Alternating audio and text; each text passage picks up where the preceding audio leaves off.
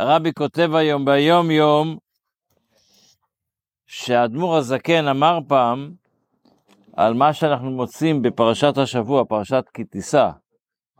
אז כתוב שמוציא, כל, ה, כל הבניין של בית המקדש, כל ה, איך לבנות את בית המקדש, רובו מוזכר בפרשת תרומה. אחרי זה חלק בפרשת תצווה. אבל את הכיור, זה קראנו עכשיו, קראנו בתורה היום. זה קוראים בפרשת כי תישא. אז אומר אדמו"ר הזקן, בתרומות המשכן היו זהב וכסף ונחושת. ולא היה דבר מספיק מבריק, לא היה דבר מבריק זולת ממראות הצובות שהיו, שמהם נעשו, נעשה הכיור וקנו. זאת אומרת, מה הדבר שהיה לכם הכי המבריק בבית המקדש? הכיור שנעשה ממראות צוות, מהמראות שאנשים נדבו, נדבו לבית המקדש. עכשיו, מדרש מספר שאספו את הכסף ואת הצרכים לבית המקדש, אז אנשים תרמו את המראות שלהם. היה לכל אחד, לאישה יש בדרך כלל מראה. אז היה להם מראות, ואת המראות האלה הם נתנו לבית המקדש.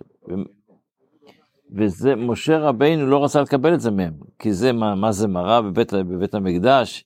זה, המראה זה בשביל יופי וכל מיני דברים אחרים, לראות את עצמך. והקדוש ברוך הוא אמר להם דווקא תיקח את זה, אמר למשה רבינו תיקח את זה, כי ככה אומר המדרש, כי, כי אה, המראות האלה השתמשו בהם אנשים במצרים כדי להתייפות, לייפות את עצמם לבעליהן, כשהבעלים היו חוזרים מהעבודה, עבודה קשה במצרים, הם לא חוזרים, היו עייפים, רצו ללכת לישון. והם היו מגרות אותם בדרך המראות. אז זה המראות שהביאו את הפור בעם ישראל. אז הכיור וקנו, אומר רבי, באים בסדר בבית המקדש, בסדר בתורה הזה, שזה הדבר האחרון שמופיע, אה, מה לבנות. אבל בעבודת בית המקדש זה היה בדיוק הפוך. במה התחילו את העבודה? בנטילת ידיים של הכיור. אז בתשמישו הוא ראשון בכל העבודות במשכן. למה? כי נעוץ תחילתן בסופן. האמת היא שזה דבר מעניין. זה המקור למאמר של אדמו"ר הזקן, זה היה, יש בזה סיפור.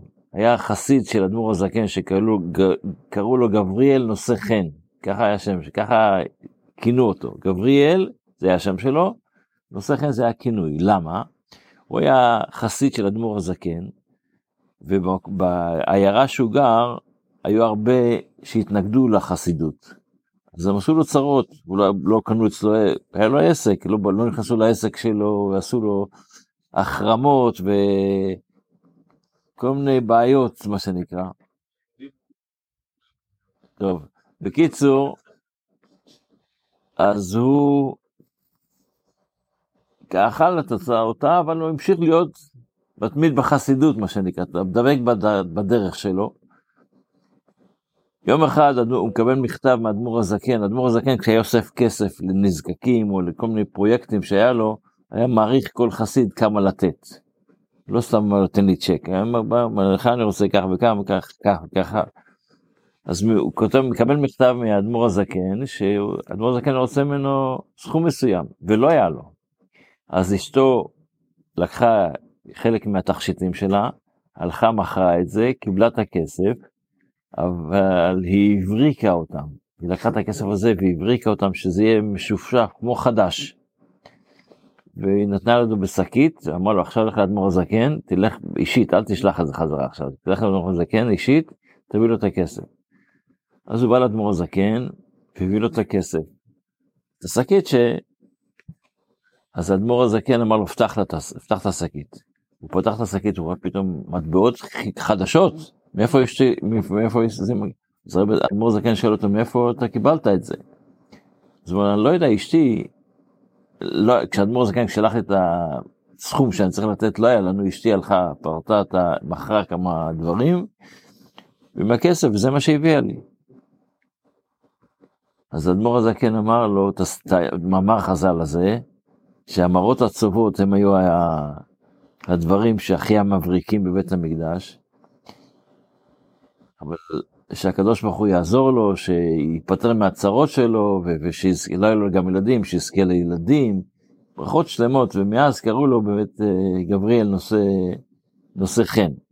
אז זה מה שאנחנו לומדים היום בחלק של אדר א'. באדר ב', הרי ביום יום של, יש שני אדרים, אומר הרבי, יש עבודות של צד... של... בעבודת השם יש עבודה של, של יושבי אוהל, אבל יש עבודה של בעלי עסק. עבודתם של בעלי עסק לעורר בעצמו האמונה וביטחון גמור בהזן ומפרנס את הכל. והוא יתברך ייתן לו פרנסה ברווח.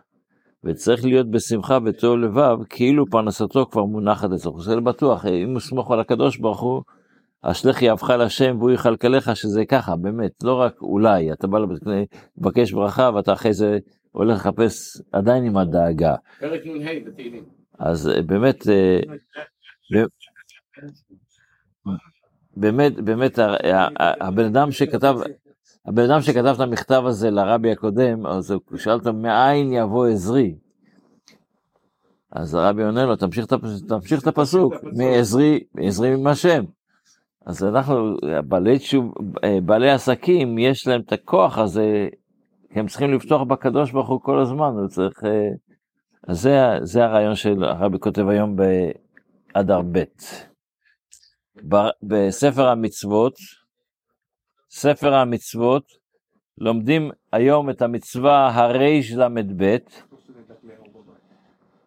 רגע, לא, לא, יש היום את ריש למד, ריש, לא, מתחיל המצווה הראשונה, המצווה הראשונה לומדים זה קצ"ז, וזה המצווה שהקדוש ברוך הוא נותן לנו מצווה של לעזור לעני, זאת אומרת, לא לתת לו צדקה, יש שני אפשרות לעזור לעני, לתת לו צדקה או לתת לו הלוואה.